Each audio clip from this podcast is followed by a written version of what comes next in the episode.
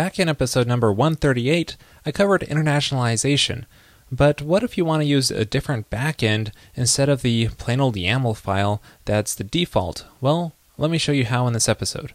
For example, let's say I have this page here, and let's say I want to change this welcome text so it supports different languages.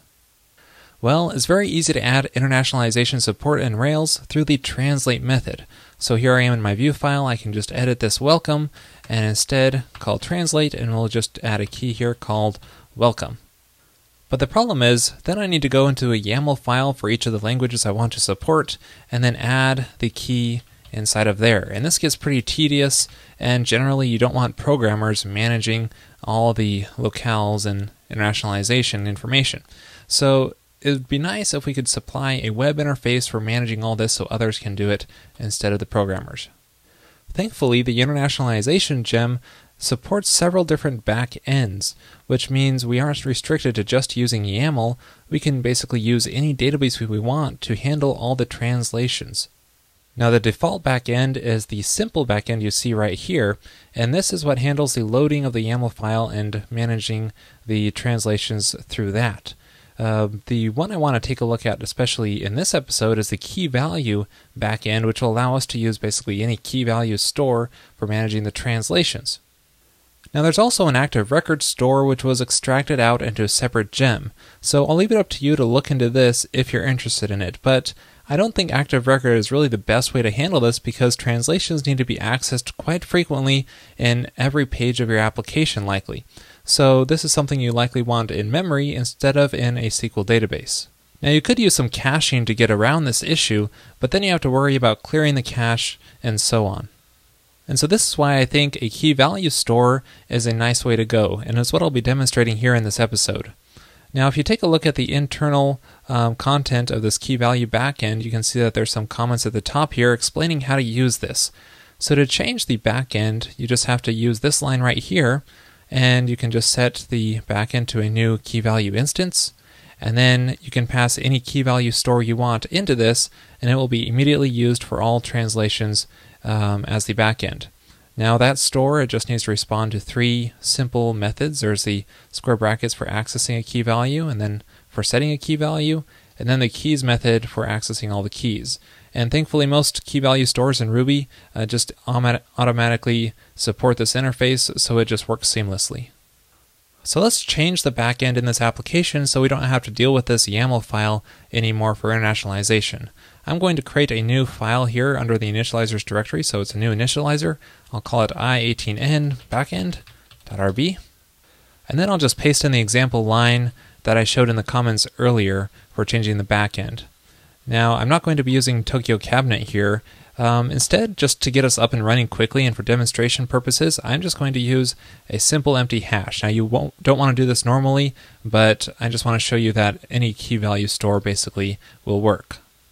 So now if we restart our application and then go to our welcome page, you can see our title doesn't look quite right anymore. And if you view the source, you can see there's the problem. It says translation missing. So the problem is we're now using a new backend, so even though this is in the YAML file, it's not going to work because it's using an empty backend now. So we need to supply a web interface where other users can come and fill in that backend with additional translations. So I'll just do this fairly quickly here and generate a new controller. I'll call it translations and then give it an index action here. Now I want this new controller to be like a resource, so inside my routes file I'll change the generated route and say resources, translations, just like that. So inside the index action of this controller, I want to display the existing translations. So I need a way to fetch the translations hash that we supplied in the backend store. So I can do that by calling i18n backend, then calling store on this, and that'll give us the um, hash object that we passed in in the initializer.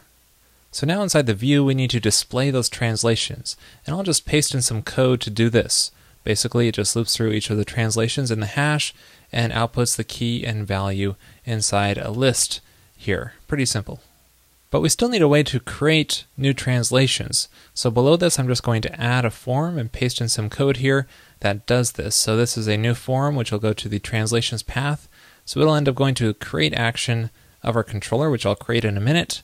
Basically, we have three fields here one for the locale, which will be like English, EN for English, and the key, which will be the, the view key that we're going to use, and the value, which will be the translated text. So let's add that action. So back in our controller, we'll add that create action, which gets called with the form.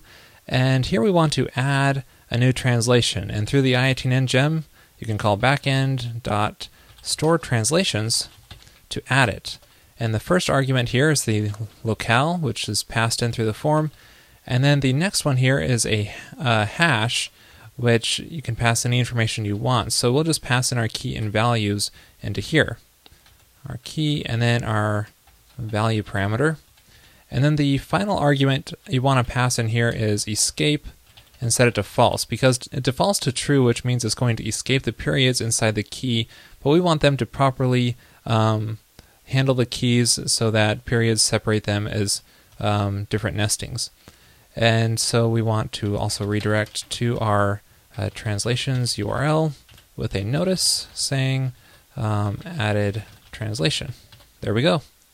All right, so let's give this a try. We have on our homepage that missing translation there. So let's try adding a translation by going to our translations page we just created. And we can add a translation here, doing the English locale. We can supply the welcome key and then say hello world as our value. And submit this and add our translation. There it appears. And if we go back to our home page, you can see that it now says hello world because it's using that as the backend now, no longer needing to use the YAML files. So this is working really nicely, but the big problem is that we're using a Ruby hash for our key value store. This means if we simply restart our Rails app, we're going to lose all the translations that we've added. So we need to have something that's more persistent that exists outside of the Rails app. So here I'm going to demonstrate this using Redis. Uh, this is just a simple persistent key value store. So we first need to install Redis. If you're on a Mac, I highly recommend using Homebrew, and you can do so with a simple brew install Redis command, and then after that, follow the instructions to start up the server. And then next, you just need to go to your gem file and add the Redis gem there, and make sure to run the bundle command to get it installed. And then going into our initializer, we can change our hash just to use a simple Redis database, so redis.new, and that's really all that's necessary. You might want to specify a database option here, and change which database is used depending on development and test and production environments. But here I'll just keep it simple and just always use the first database.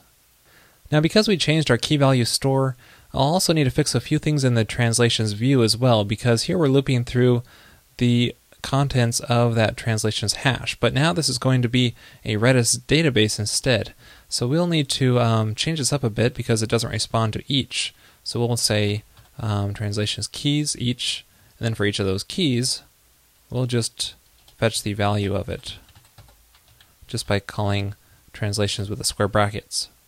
Alright, so now when we start up our server, we'll have a persistent store. So whatever we add here will become uh, added to the Redis database so that when we go back to our home page, it'll appear there in our translations and it'll be persistent.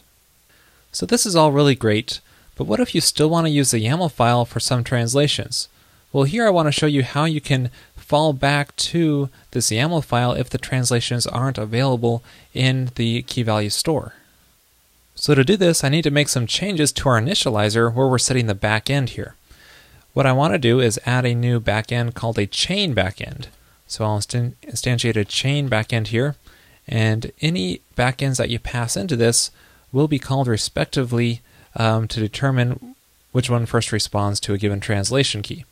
So if we pass in our Redis backend first, and then our default one later, which will be the YAML file that we supply, then it will first check our Redis database and see if it exists there. If not, it'll fall back to our YAML file and use that translation.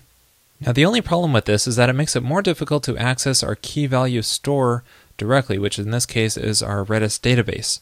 So if you're doing this, I recommend moving this out into some kind of constant. We can say translation store and set our Redis database into there. Then we can use this constant wherever we need to access our translation store. Such as inside the translations controller.